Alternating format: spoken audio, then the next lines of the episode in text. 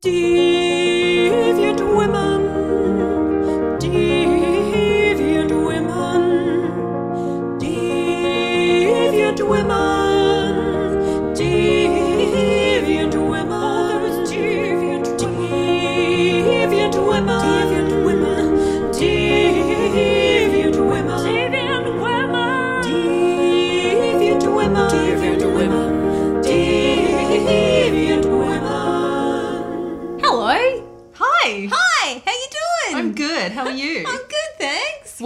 Deviant Women. Welcome. My name's Alicia. and I'm Lauren. So yeah, welcome to Deviant Women, the podcast. if you haven't ever listened to us before, you should just be aware that Alicia is maybe still suffering the effects of uh, jet lag. So Maybe uh, it's a high probability that I am still suffering the effects of jet lag. but we're gonna do our podcast nonetheless. We are. We're going to push on through Because that's how Um, dedicated we are to you. Today we're going to be discussing a really interesting character who is going to present us with a couple of problems, I think, from the outset when we're talking about the idea of deviant women. Yeah, that's right. Because we're actually going to be talking about somebody who never really identified as a woman. Yeah, so this is a person who at birth was given the identity of female. Yeah, she absolutely. was prescribed Yeah. a female identity at birth, Biologically born a female. but did not in later life identify. That's right. Yeah, absolutely. And so this is um, someone who was known by a few different names. Eugenia Falleni was her birth name, but then later in life was known as Harry Crawford for the main part. And so Harry Crawford is the individual that we're going to be talking about today. That's right. Yeah. Very interesting individual, and not. Our discussion will traverse some of the areas of, I guess, identity in this particular period of time because it's Yeah. quite Yes. a different uh, understanding of what gender identity is than what it is today. Absolutely. Um, but we're also going to be talking about crime, Yes, we are. genuine Yeah. deviance. So there's two kinds of deviance Yeah, here. that's right. Well, because um, I think last time when we were dropping a few clues about who we we're going to be talking about this time around, I said that, that we're going to be talking about someone who is a genuinely deviant person. Yeah. Now, what I meant by that was not necessarily that they were a trans identity. That's not at all where the deviance necessarily lies in this day and age. Certainly at the time that we're talking about, it was considered a sexual perversion. That's right. But it's more the fact of something that this individual may or may not have done Mm, that's right. in later life. so we've got a couple of interesting Be points of discussion today. We sure do. So where are we? Situated okay, in time right. and place, well, Alicia, okay, won't you? absolutely. So we're going to be going back in history and we're going to be starting in 1875. We're going to start on the 25th of January. Ooh, it's quite specific. It is 1875, and we're going to start in a place called Ardenza in northern Italy. Italy at this time was actually not a wonderful, beautiful place to be. Gobsmacked. So, who would have thought? but fortunately, we don't have to stay there very long at mm. all because at this period in history, us down here in the Antipodes, we um, were in the drive to get more skilled manual labourers down to us and to help us out. And so, we're only going to be in Italy for the first two years of Eugenia's life when really not a lot happens to Eugenia. So, But am I wrong? Was she one of 22 children? No, 22 is an exaggeration. Okay. That's close to correct. Oh, really? But it was more like 17. oh, still. Yeah, it is a lot of children. I mean, that's something really telling about the situation that she was born into. So she was the first born in Italy. The other children weren't born in Italy. So at the age of two, mum, dad, and Eugenia pack up and they moved to New Zealand. Mm. So our story actually really starts in New Zealand because at this period in time, sort of it was the end of the New Zealand gold rush. There was a massive influx of specifically Italian immigrants into New Zealand at this point in time. And there was the offer of free passage to skilled migrants as well. Hmm. Eugenia's grandmother also was already living in New Zealand. So there was already, already another family connection for why her parents packed up and moved. But it wasn't until they arrived in New Zealand that the rest of the enormous brood of There you children go. They're all Kiwis. out. Eugenia, really, we could probably say is a Kiwi as well. I, mean, two also, though, I guess it is important to know that as the, sort of the eldest child, I guess there are real expectations on the kind of person that she would come to be. Yeah. And those expectations very quickly were thwarted Yep. when it appeared very early on in Eugenia's life that Eugenia was, and I'm going to put this in inverted commas, a tomboy. Hmm. Of course. Because Eugenia preferred to dress in boys' clothes, preferred to do boys' things. So she was actually a bit of a disappointment to her family from a very early stage, unfortunately, because she had other plans. Yeah. She had other ideas about who she wanted to be. And I wonder, this is a really interesting because we're in, I guess, the very late 1800s, early 1900s.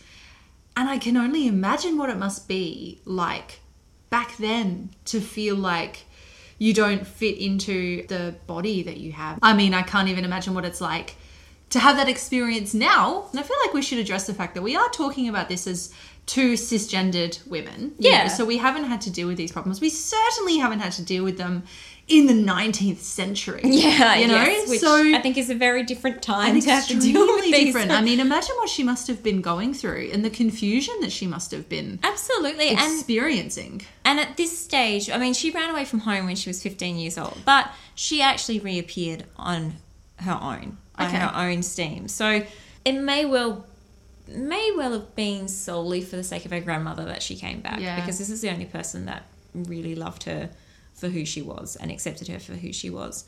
But now that she was back in the folds of the family, her father decided that he had better do something about it. So in 1894, when she was 19, he married her off.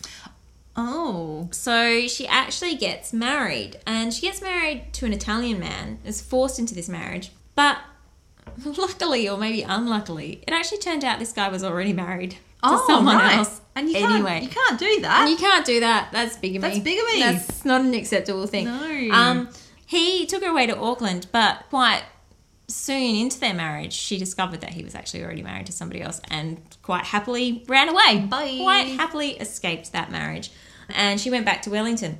So at this point, her family really sort of just start to let her go, Mm. sort of start to forget that she even existed. So at this point, um, Eugenia changes her name to Eugene, and this is at the first point in her life at which she decides to present herself as a man.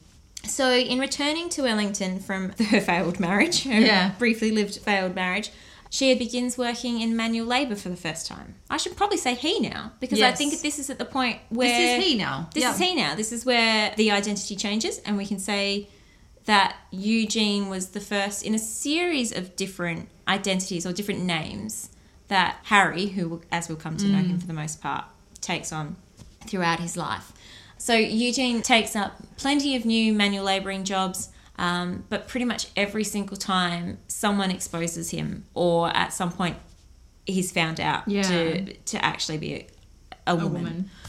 So doesn't take him long to realise that Wellington is not the place to be because the longer he stays in Wellington, the more this is just simply going to mm. happen. And so at the age of 21 in 1896, Eugene decides that's time to leave Wellington. So as Eugene, again, decides to get work as a seaman for the mm. first time. And I mean, for a long time, he was having the time of his life because he was drinking and swearing and, you know, getting to Sailoring it up. sailoring it up, being a real man's man Mm. on board, but at the same time, that very conservative nature of, you know, not bathing in front of anyone else, not being involved in the pissing contest. Yeah, I was So, you know, sure like, he's not pissing off the side of the ship. yeah, all of that you sort of stuff. Um, I mean, did raise a little bit of suspicion, but just to the extent where he obviously just seemed like a very conservative Yeah. individual who was had some real Just a little bit of weird Puritan kind of prudish Yeah. kind of behaviours.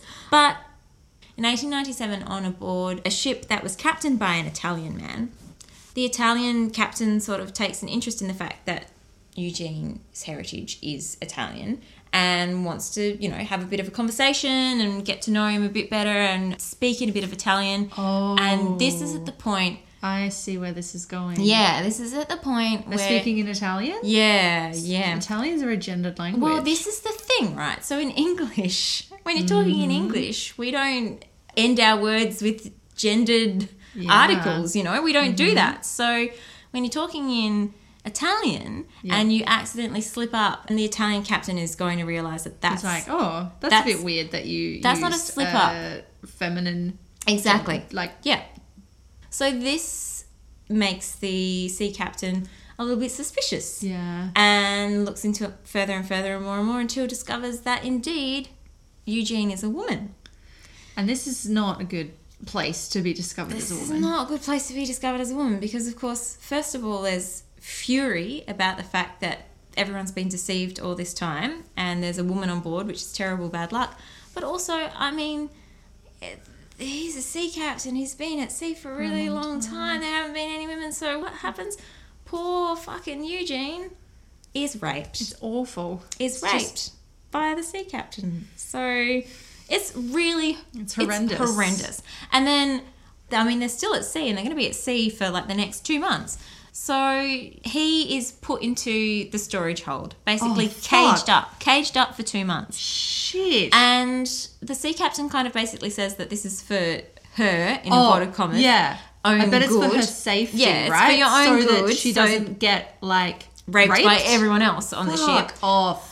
But at the same, but at the same time, there's nothing to stop the speculation that he continually continue, Yeah, continued right. to go back and rape her over the period Yeah. that they were at sea, and that she was basically incarcerated in the storage hold for the next couple of months while they were at sea. It's horrific. It's, It's, the a worst situation. it's a can. horrible, horrible period of time. That's yeah. so at the end of this period of time, they arrive in Newcastle, and he just gets turfed off the ship, Just left behind. left behind. Off you go. See you Hey, later. that's better than being stuck on that ship. But Lauren, What? What? now he's pregnant. Oh fuck! That's yeah. Oh man. So Oh no. so he's turfed off the ship in Newcastle, pregnant. And again, how much trauma? Like really, there's not only the trauma of the ex- that experience on the ship of oh my god of of violent sexual assault, imprisonment um, for months at sea, but the trauma of that body like Bodily bodily experience. trauma. Yeah, exactly. So that at this point, there's actually no real ability for Eugene to set up life as a male now to sort of to set up a new life for himself. Eugene knows no one. However, does remember a family connection that his family back in New Zealand had talked about a very um, wonderful and childless Italian couple called the De Angelis. And so uh, Eugene goes and basically asks for their help. And they are a wonderful, very well, especially uh, the wife is a very loving, very open, wonderful woman and takes Eugene in. And um, on the 19th of September 1898, at the age of 23, Eugene gives birth to a girl, Josephine. And obviously didn't want Josephine. And we can say obviously because this is what the record shows. Yeah, yeah. Um, and fortunately, having had no children of their own, the De Angelis, Angeles, Angeles? Angeles are more than willing to take Josephine in and adopt her, which they do. And at this stage, Eugene officially adopts the name of Harry Crawford and begins a whole new life. And this is also not just an identity of a new name, but he's now identifying as being Scottish. Yeah, so he changes his entire identity at this point. Um, again, Italian's still not very popular in Australia at this stage in history. So yeah, adopts a new persona, presents as a Scottish man, and begins doing manual labor again and basically moving around in living in different boarding houses doing different manual work getting a reputation as a bit of a ladies man Oh. because he's also very funny very witty uh, very very good with the ladies and also a bit of a drunk Okay. too at this point likes to get a little bit on the juice. Unfortunately, this also plays into the rare occasions that he goes to visit Josephine. Um, he often turns up drunk. Oh, and right. raving, and he is kind of contributing a little bit of money here and there to Josephine, but not really a lot, and not in any kind of regular fashion. So again, this sort of suggests that there wasn't really much interest mm-hmm. for Harry in Josephine whatsoever. Josephine is actually eventually told when she's seven years old, she's told the truth mm. about her father. Right. So, in inverted commas, she has always believed Harry to be her father. Yep. And it's not until she's seven, which seven doesn't really seem like an age where you would necessarily grasp these sorts of things. in that's really young. but at seven is told the truth that Harry is actually her biological mother. So anyway, Harry carries on for the next 14 odd years and uh, in about 1912 at the age of 37 decides to have a bit of change of pace for work and actually takes up a job as a, a coachman and a yard hand on the north shore of sydney for dr clark. Takes up this new profession and while working here meets the housekeeper annie birkett. And annie birkett is a widow with a nine-year-old son who's also called harry. Mm. And harry our harry harry crawford pretty much falls in love with annie straight away and begins the process of wooing Of wooing and courting. of wooing and courting Annie. And Annie is quite intrigued by this handsome young.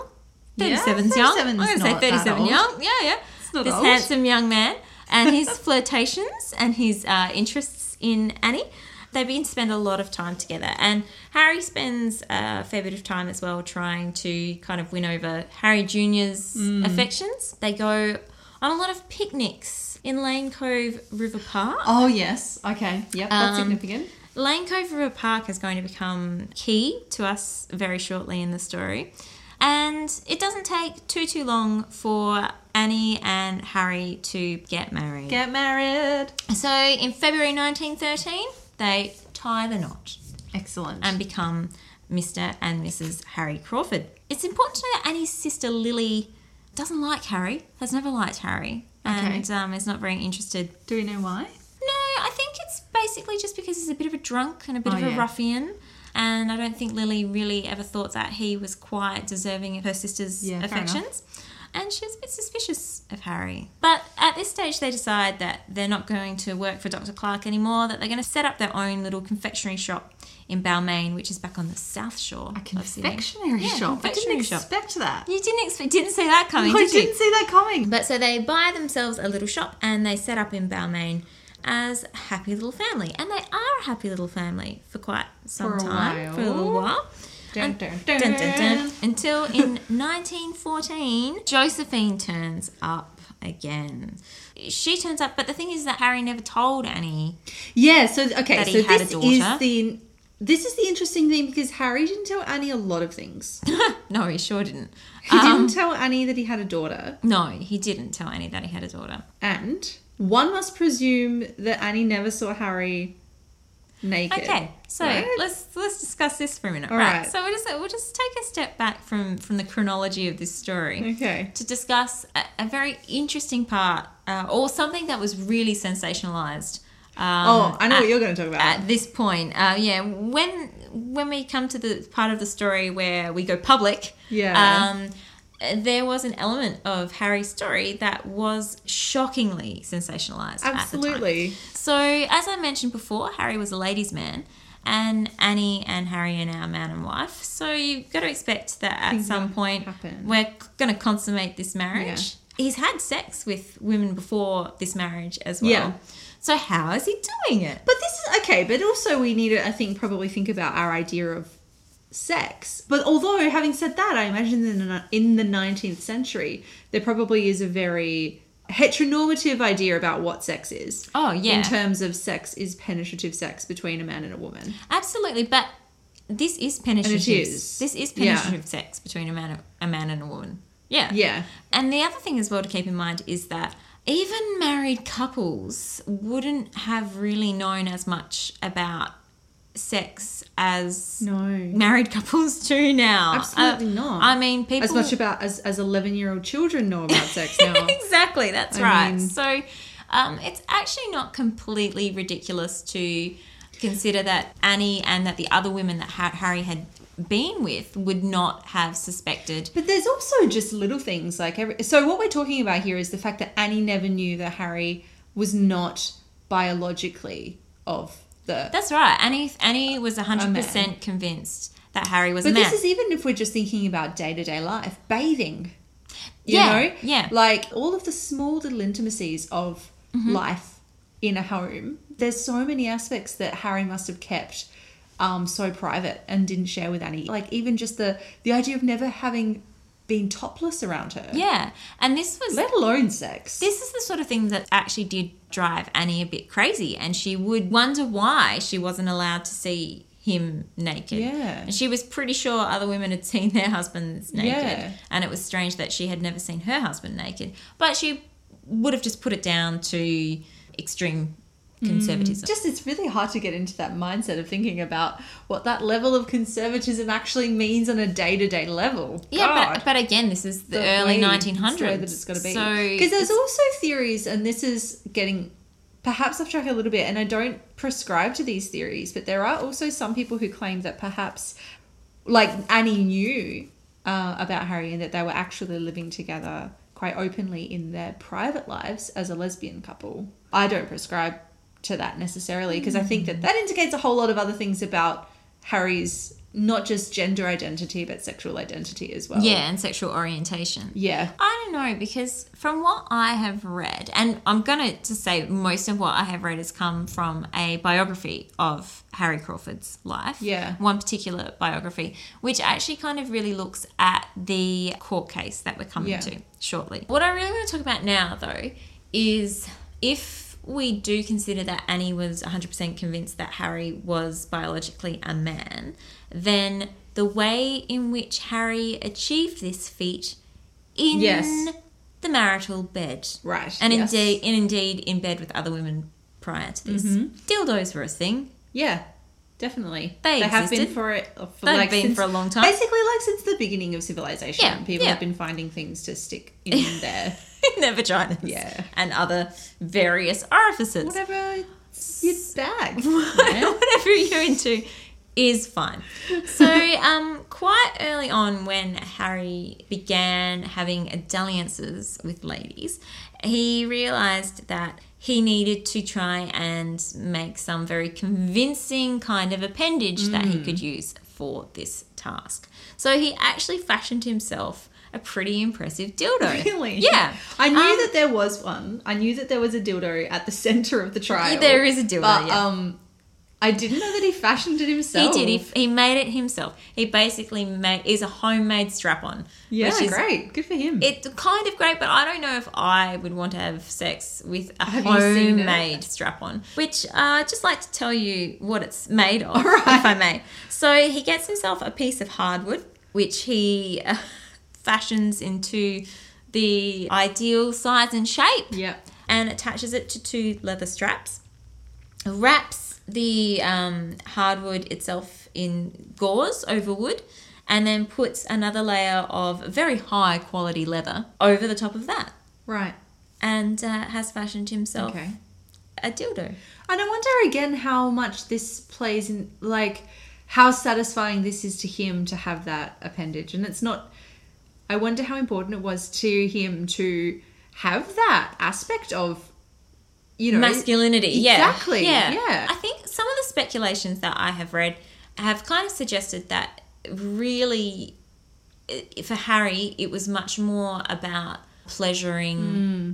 the, the other person. Sure. Much more about pleasuring Annie than it was about deriving any sexual pleasure for Yeah. it for himself. Hmm. And it was much more, I think, about meeting an idea of what a good husband would do Yeah.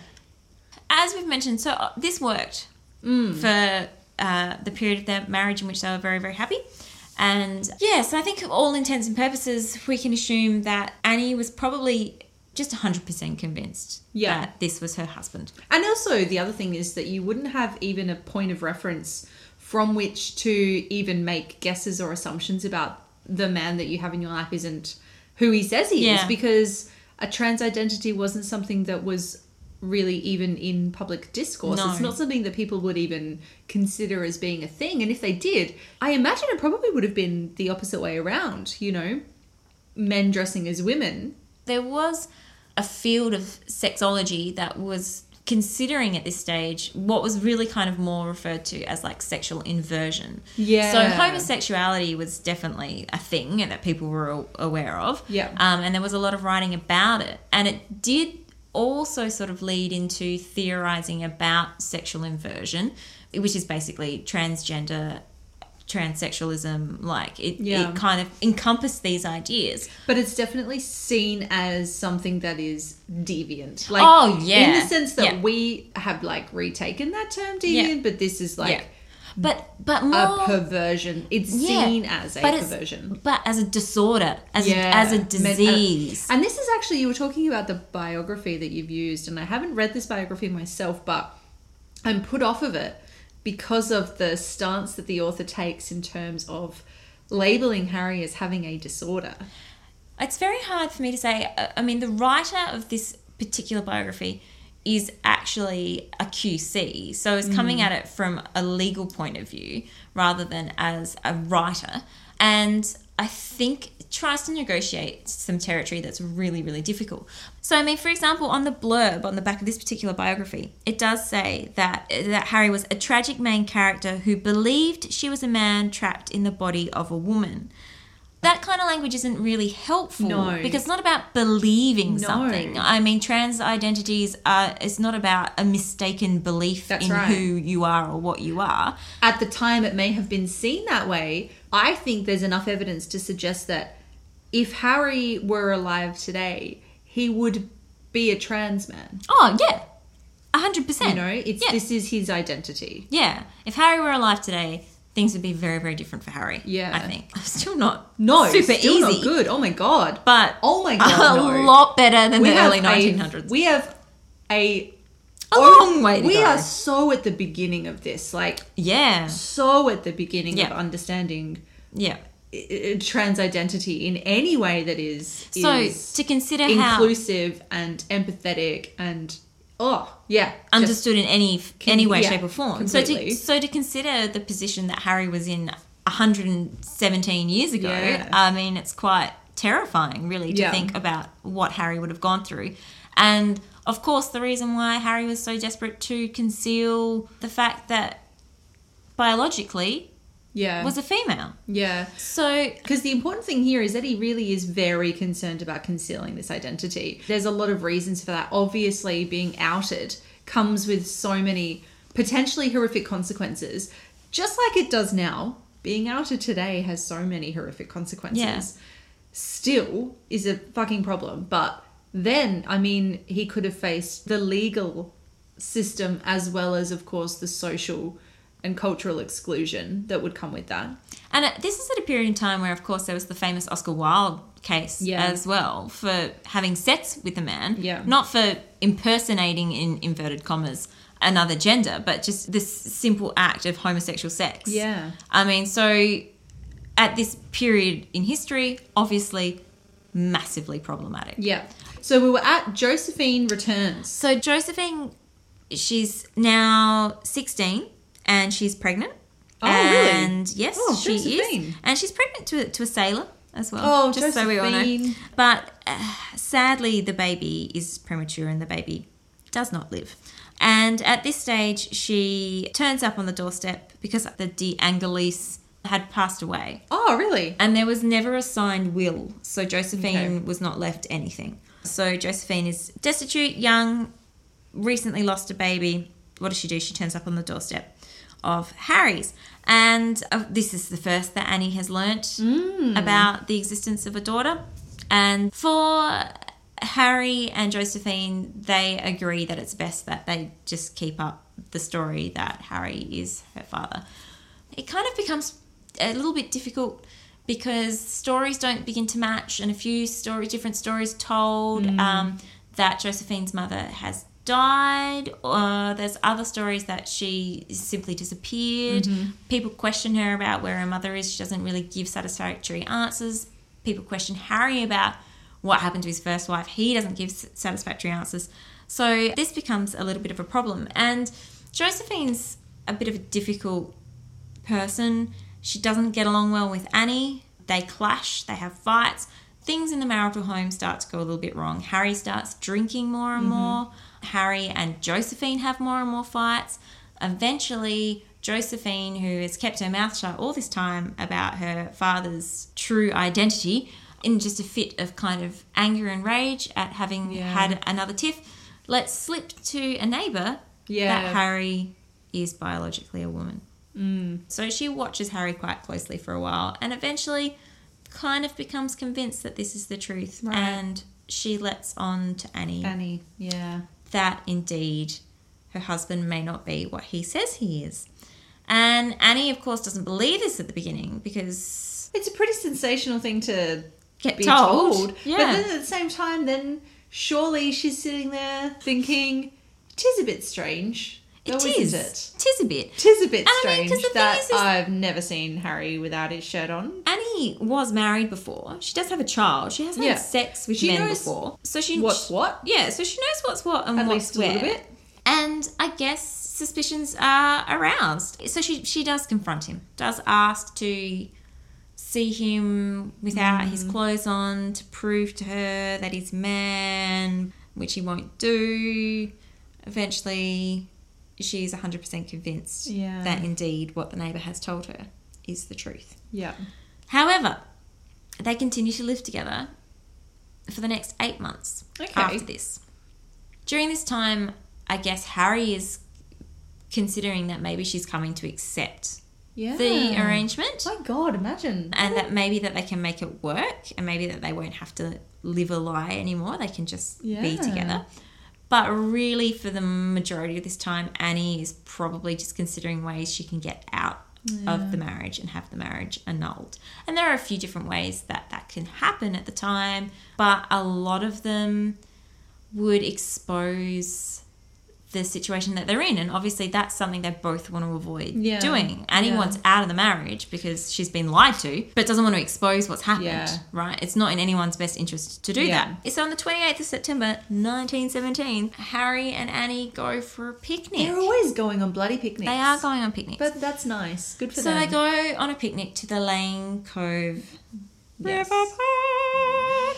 And I think Harry at this stage probably thinks it's because they're going to work things through. And Annie is really just hoping that they can come to some kind of agreement about how they can have their marriage annulled Yeah. and not expose anything at the same time.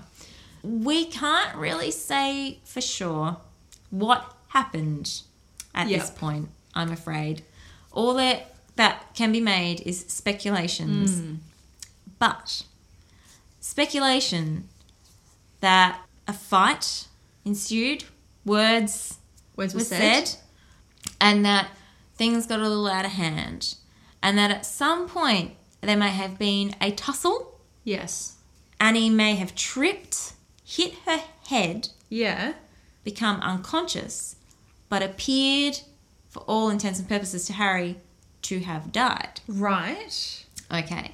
Because there's Because another now- really important thing. Because now at this point, Harry panics. Yeah. and for so many reasons doesn't want to have to report this to, to the police and so harry gathers some firewood mm-hmm. and makes a little campfire burns the remains Yeah.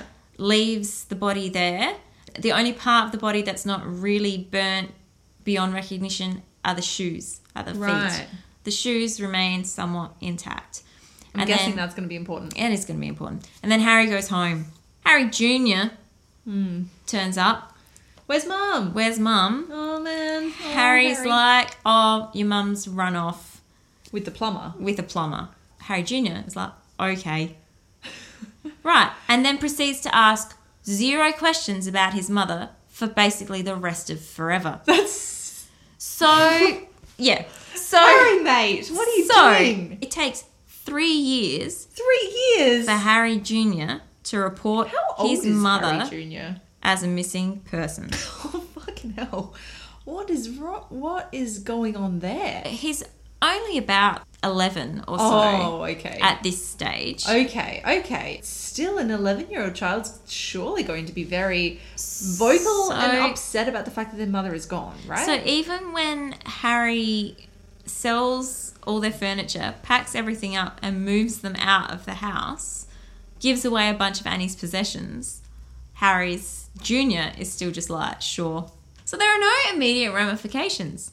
Harry tells a bunch of people who ask him where Annie's gone a whole bunch of different stories that she has run off with a plumber, that she's cavorting, uh, running around with other men, that she's gone to live with other relatives. Just tells a bunch of random stories. stories to people that don't match.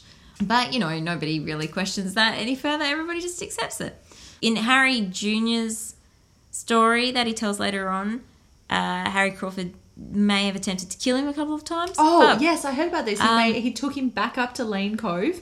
He took him. Well, he took him to the Gap. Oh, the gap was a suicide point. Yeah, yeah. So and the was Gap. just like, oh, look the at Gap the, is a very famous look, cliff. look over the edge of the cliff. Yes. One might think to then push him off, but he didn't push him off. Well, apparently his intention was to push him off. Yeah. But Harry Jr. refused to go to the edge, and so he never was able to do it. And another story, he was like, hey, let's go dig a hole. Yes, And, and, another got sto- a shovel Yeah. and went off with Harry in the middle of the, night. In the middle, with yeah. the shovel. in the middle of the night in a thunderstorm. This is how. This is what Harry Jr. told the police later Yeah. that had happened over that weekend. That obviously, in some fit of an attempt at Oh, murder, fuck, what am I gonna do? murder God. suicide, Yeah, he yeah. had decided that he would kill Harry Jr. and then kill himself as Yeah. well. But he never went through with it. And what actually happened was Harry Jr. went to uh, live with another family, and Harry Crawford went on to become a different person altogether. Yeah. Harry continued basically moving around and working in different jobs. Um, he, I guess, had the death of Annie hanging, Mm. hanging over heavily, his head. hanging heavily over his head at this stage, and was depressed and dejected, and uh, went back to drinking, Mm. um, and was living in a particular hotel. And there was a woman who I think worked at the reception of the hotel called Lizzie Oh, yeah. and um, he began to become very friendly with Lizzie. And Lizzie showed a lot of interest and compassion and empathy towards him, and asked him how he was and tried to cheer him up. And over time, Lizzie and Harry became very, very close. Yeah. Until, in fact, They married? they got married. Yeah. So Lizzie knew nothing of say, sh- has he even presented himself as a, a widower or anything like that? No, no, he's made no mention Right. of a previous marriage. I think actually this is the point at which he takes on the persona of a, of a Scotsman. I think. Oh, okay. I think previous to this, I don't think he necessarily presented himself as a Scotsman, but I Right. think Lizzie was Scottish originally. So I okay, think so that- he's like, I think "Oh, he kind of tailors I'm this to her. Too. Yeah. So they they are married and their relationship is a much more harmonious relationship than the relationship he even had with Annie, especially when Josephine was around. So it's it's basically a, a perfect marriage. Yeah. And not that far into the marriage, Lizzie becomes pregnant. Oh, right. Yeah. What? So Okay. um, Lizzie's What's going on? Yeah. So so Lizzie has a romantic dinner at which she announces to Harry that she's pregnant. And is Harry just like, And you can imagine that oh, that's great. Harry's ah. response to that is But confusion. Wasn't, wasn't Lizzie quite old? Lizzie was. Lizzie was quite old. The sad truth is, Lizzie had made the decision she was pregnant based on the fact that her periods had stopped. Oh, right. But she wasn't pregnant. She was Ah, menopausal. It was time of life. Right. Because So I was going to say, I thought she was in her 50s or something. she was in her late forties. Uh, Late yeah, 40s, yeah, yeah. okay. And so she was mistaking menopause Oh. for pregnancy. Oh, no. But Harry, of course, was very confused. like, what the... and Harry kind of suspected that maybe Lizzie Maybe was she was having an affair. having an affair. But it's not it's Harry's. not Harry's. It's not anyone's because it doesn't exist. Yeah. But Lizzie doesn't find this out for a while yet. So Lizzie goes on believing she's pregnant for quite some time. Oh, she wow. starts buying like baby oh my stuff. god! Oh, Yeah, Lizzie, sort of- honey, someone did not have the Explain. conversation about the facts of life with Again, her. early 1900s. Yeah. But at this point in time, Harry Jr. finally off in his own little world elsewhere. But he hasn't heard from his mother in like, Like a really three long time. years. that she disappeared in strange circumstances. Uh, and so Harry Jr. finally begins to suspect that maybe Something something, strange may have happened to his mother. So he goes to visit Lily and his sister. Oh yes, Lily, remember. the sister who was always suspicious of Harry and didn't like him. And for quite some time, Annie and Lily were estranged because Yeah, of this sure. fact. However, shortly before Annie disappeared, she had gone to visit Lily and she had made mention of the fact that she basically said Harry wasn't a man, but Lily had interpreted that to mean that he was like Just either not a mass, like yeah, like just just In- inferior in Yeah, bed yeah, or yeah, you know something like that. She hadn't taken it literally to mean he wasn't a man. So Harry goes to speak to Lily, and they kind of piece their stories together, and they decide that they should probably go to the police. Yep. Which they do, and they lay their story out, and the police decide, well, yeah, in which case, look, we should probably arrest. We should rest This because man and- they've discovered a body of a Jane Doe, right? They In have. the- So three years earlier, they Yeah. did discover the charred remains of a woman. Um, and they couldn't identify her. Mm. They had placed ads in the newspaper. They'd put a picture of the shoes, Of the shoes, yeah. in the newspaper. Interestingly enough, this is a fact that Harry Jr. also remembered three years later. It didn't ring any alarm bells for him at the time. Harry Crawford, illiterate, couldn't read. Hmm. Um, he had seen in the paper a picture of the shoes. He'd been looking in the paper for pictures, and he saw it. And he'd actually had to ask Harry Jr. if he could read the article to him about the shoes, which Harry Jr. did obligingly. and just didn't even twig like oh my my mum has just disappeared and my stepdad is asking me randomly and out of the blue to read a very particular article about a Jane Doe that's turned A up charred with this body with particular shoes. pair of shoes. yeah, Man, but later oh on, Harry. Oh, look, it only takes him about three years. So, Harry Crawford is arrested, but the police don't really necessarily go about things in the correct fashion. right? But it does lead to him being charged with murder. Yeah, And in the original autopsy of the Jane Doe charred body that's discovered, there was no foul play suspected. The assumption was that it was perhaps a drunken vagrant that had lit a fire to keep themselves warm Right. and had accidentally stumbled into it and caught a light. caught a light or had passed out I heard that it was there was a theory that it was like a suicide by self-immolation. Yes, yep. So also the theory that it it was indeed intentional, hmm. but no foul play was suspected in the original. You find a charred body in the middle of nowhere, and you're not drawn to foul play. well, because the autopsy didn't show any other signs Right. of injury. Yeah. It didn't discover any blows, any yeah, there's no stab wounds. There's no, no, stab bullet wounds. wounds. There's no there's nothing. just a charred body. Just a charred body. So the assumption was that yeah, it may well have been an accident. Hmm. But now that Harry goes to trial and there's a sus- suspicion that the body now we've named it, it's Annie Hmm. Birkett. Her body is exhumed and brought back for a second go. So, the same experts that did the original autopsy are brought back in to look at the now severely decomposed Yeah. body. And they have a closer look at the skull and they decide that there are a lot of cracks in the skull that are consistent with simple burning. Yep. The fact that, you know, fluids in your brain. Yep. But there is one particular fissure in the skull that they suspect may have been a blow. Mm. Blow, yep. An inflicted blow. So now, three years later, they've changed their minds and they've decided, well, actually, there may have been violence Yeah. done to the body and she may well have been. So this is all a lot of very shaky evidence, really, isn't it? such shaky. ev- It's a circumstantial. chart- circumstantial. Three years later autopsy with. I mean, the forensic evidence of the 1920s. I'm assuming is not Not great. amazing. No. So when you've got a body three years later, and uh, the first time we didn't think that this was worthy of like thinking of being linked to violent, yeah. but now actually here's this fissure, and yeah, okay, Maybe sure, this sure. could be a blow. Yeah, and also in the trial, a whole bunch of like witnesses were called who said that they had seen a man in the vicinity looking stressed, and that of course they all decided that you know, in a lineup. They'd already seen Harry's photo in the paper Yeah. because this turned into a circus, Yes. right? Harry was paraded around as the man woman because, yeah, of course, because this is the shocking part of this case Yeah. for everybody. Yeah. It's not that man, you know, allegedly murders wife. It's that woman impersonates man, man. Yeah, and then murders. yeah. somebody. Has wife. Ha- Yeah, Woman yeah. as man gets With a wa- married. Yeah, yeah. Somehow It was a circus, wasn't it? It was like, a total circus because, well, of course, shortly after Harry was, was arrested, his worst fears came true Yeah. in the fact that his biological gender was exposed. it's, it's revealed in the It's most revealed.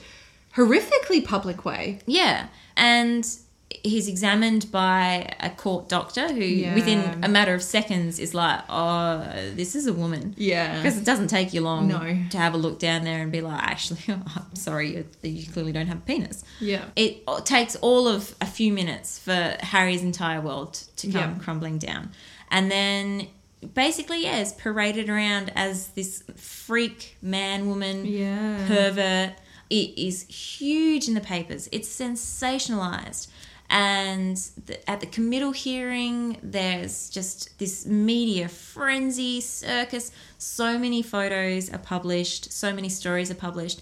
And this is a huge problem because we don't do this now. Now on television, people's faces are pixelated, all this Yep. sort of stuff, because there's, you know, the fear of influencing your jury later on. Mm. Yep. But of course, everyone who was going to be on the jury at Oh, the actual oh, trial seen has already read everything in the paper, is Yeah. already prejudiced towards Harry because they've read everything about perverted, weird yeah and man this is woman. the thing that it's that becomes so much more of a i guess a weapon of the prosecution to use against harry Yeah. it's not just that Not a murderer. it's not a murderer he is a perverted monstrous like Yeah. deviant person who is clearly has something mentally wrong with Yeah, them a and, disorder. like, is yeah yeah.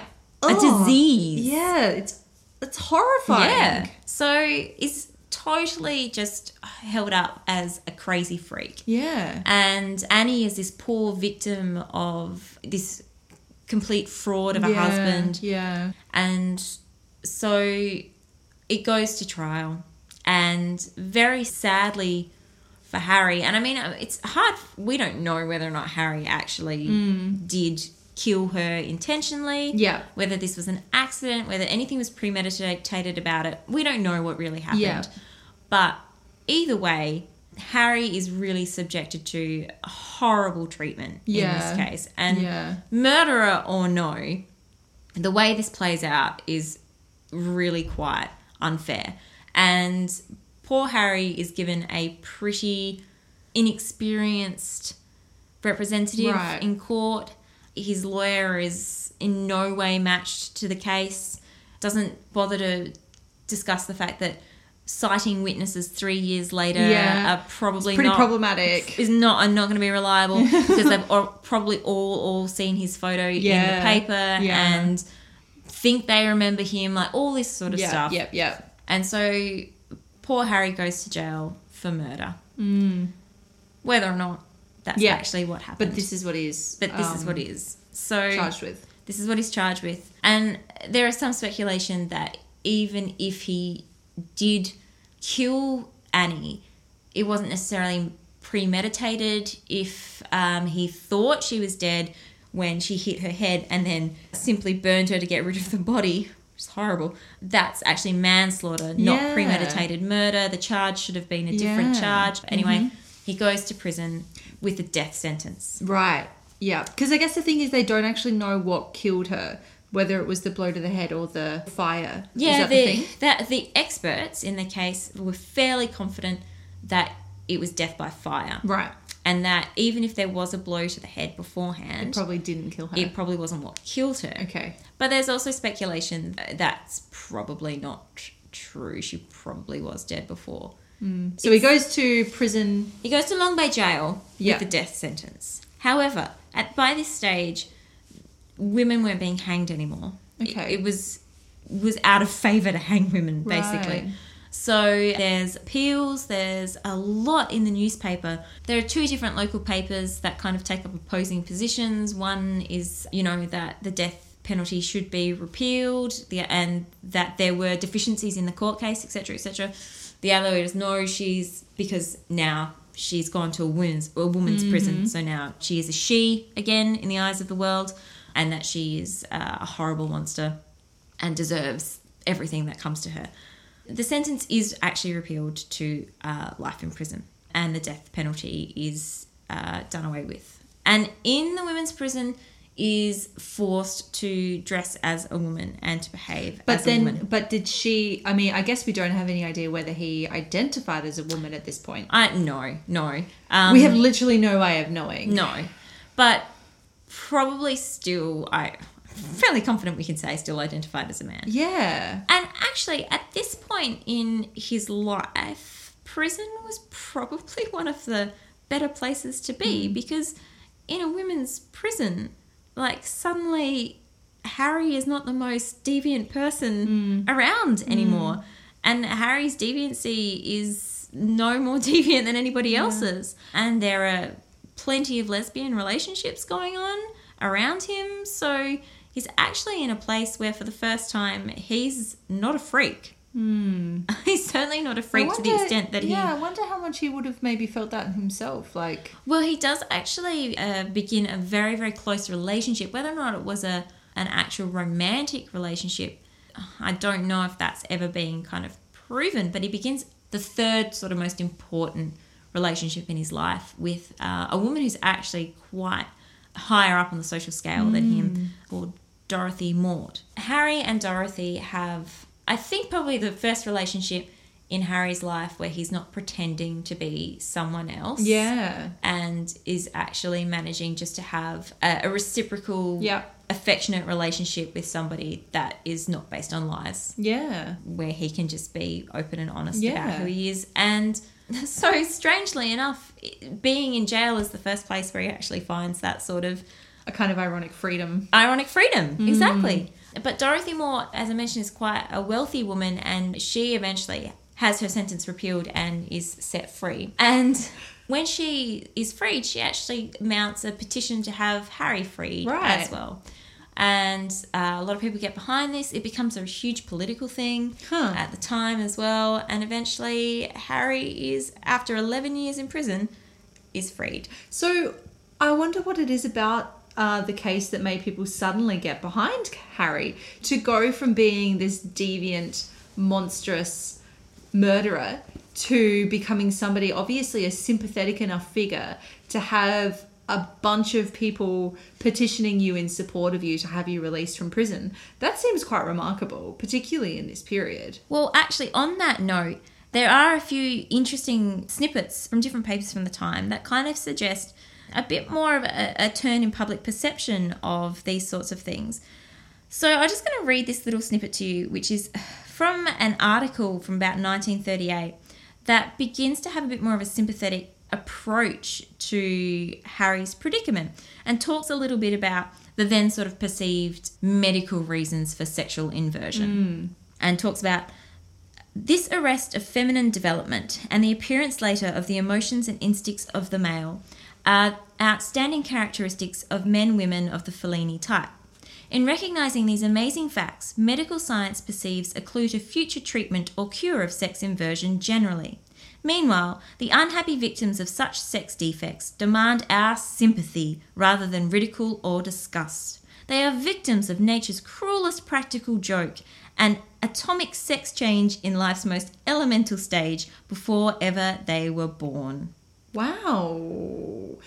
Okay. There's it's a lot of problems with that. This that's very problematic, but seems in its context to be a step in the right direction. So it's sympathetic because what it's saying is that you can't help it. it's yeah, the most important part about that is that they're saying that this is not something that that people can control. That's that right. it is an, an element of their identity that is inherent. yes. However, it's still very a problematic way of, of discussing that. But obviously, this is of a different historical It's a context. completely different era, and it's discussing it as a defect, Yeah, which is Which the problem, obviously. we would not do now. But the fact that there was this concept that there should be some kind of sympathy towards people rather than inherent disgust. Disgust and like So this actually does work, and Harry is actually free, but on a lot of conditions. Yeah. Because basically, this isn't freedom. This is basically just living out your life sentence in the world rather than in jail. Hmm. And with this comes the price that for the rest of Harry's life, he can't be Harry. For the rest of Harry No. li- Harry's life, he must now present as a woman. And so for the last part of Harry's life, he becomes Jean, Jean Ford. Actually, while in, in Long Bay Jail, he changes his name to Jean while he's in there. But when he leaves, he's he's Jean Ford, and lives out the remainder of his days as a woman, quite successfully. But this is still a forced identity. It's still a forced identity. Yeah. Becomes a landlady, quite a successful sort of property developer, really. Buys dilapidated, rundown Mm. houses, turns them into really successful boarding houses, then sells them and Yeah. moves on. Um, so becomes really quite successful Mm. in later life, but has to live out that entire identity as a woman in order to avoid going back to jail. Which is a kind yeah, so that's that question of which one is the real which Which, is of the real options- prison? Which is the real prison? That's right. Which of those options is the real Yeah. uh, free neither of them allow him to live a free life. No, no. So for the last remaining years of his life, he presents as Jean Ford. People say, oh, he's a lovely lady, lovely mm. old lady. Does live to a ripe old age.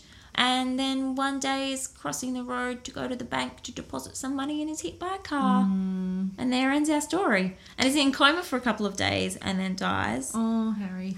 absolutely no family to Yeah. collect the body and is eventually i think buried in an unmarked grave i think perhaps. Well, I was just going to ask. I wonder which identity his body is, but it's if it's unmarked, then I think it is um, i would need to recheck on that yeah.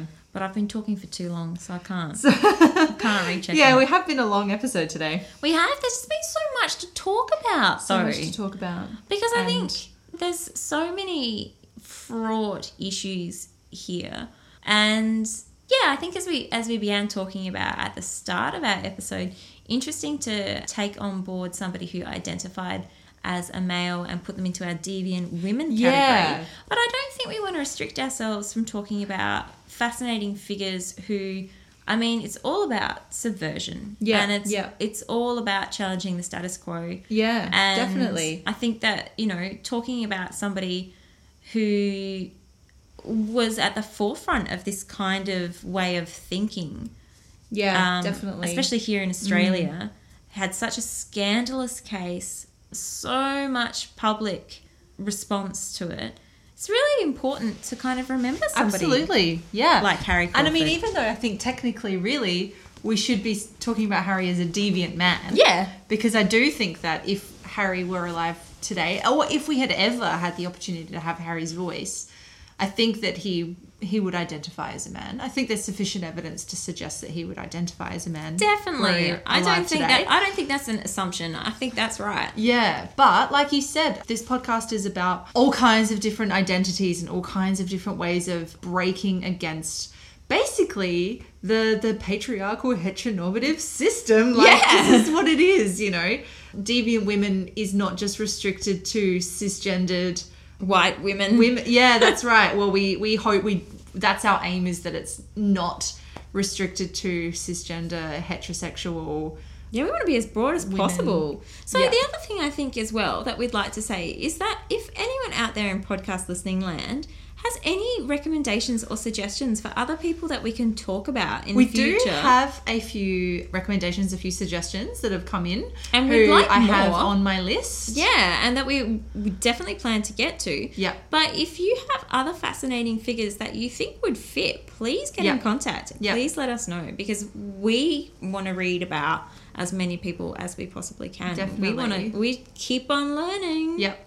So anyone who, I guess the term deviant women applies to, to so many different people. Yeah, I- I really do want to emphasize that. And of course, it goes the other way as well. Anyone who identifies as a woman who Yeah. wasn't necessarily born Yeah. or assigned a female gender at birth. Of Yeah. course, it would be great to to tell the the same kind of a, interesting, fascinating trans story. We're from inclusive, man. The other side. Get on board. Talk about the, everyone. But we should probably wrap it up because it's been a long episode. oh fuck yeah, we really should. and Alicia is I'm still jet lagged. is still you. Actually, you know that's probably why this episode has taken so long. So please forgive us if. Thank you for sticking with us this listening to it long. and thinking, "Whew, it's been going a long time." Yeah. Just remember, Alicia has just got off a plane from New York. Yeah, that's right. She's uh, So be kind. she's suffering. I've done what I can. All right, seriously. I had to put together everything for this podcast on a flight.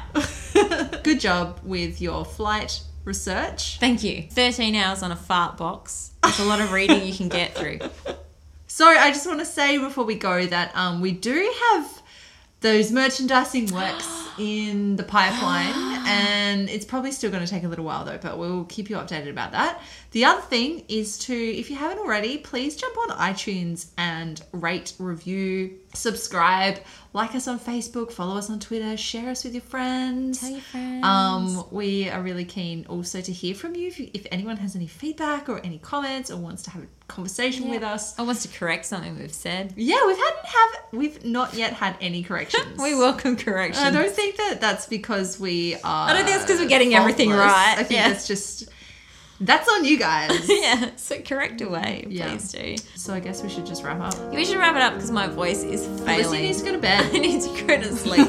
so we will see you next and time. we'll be much more energetic and, and lively, and Alyssa and won't, be won't, won't take this long. won't be falling asleep if she's telling us the That's right. story. It won't take us this long to get to, to get to the point. So thank you once again for joining us, and Thank we'll you. see you next time. See you next time, Podcast Land.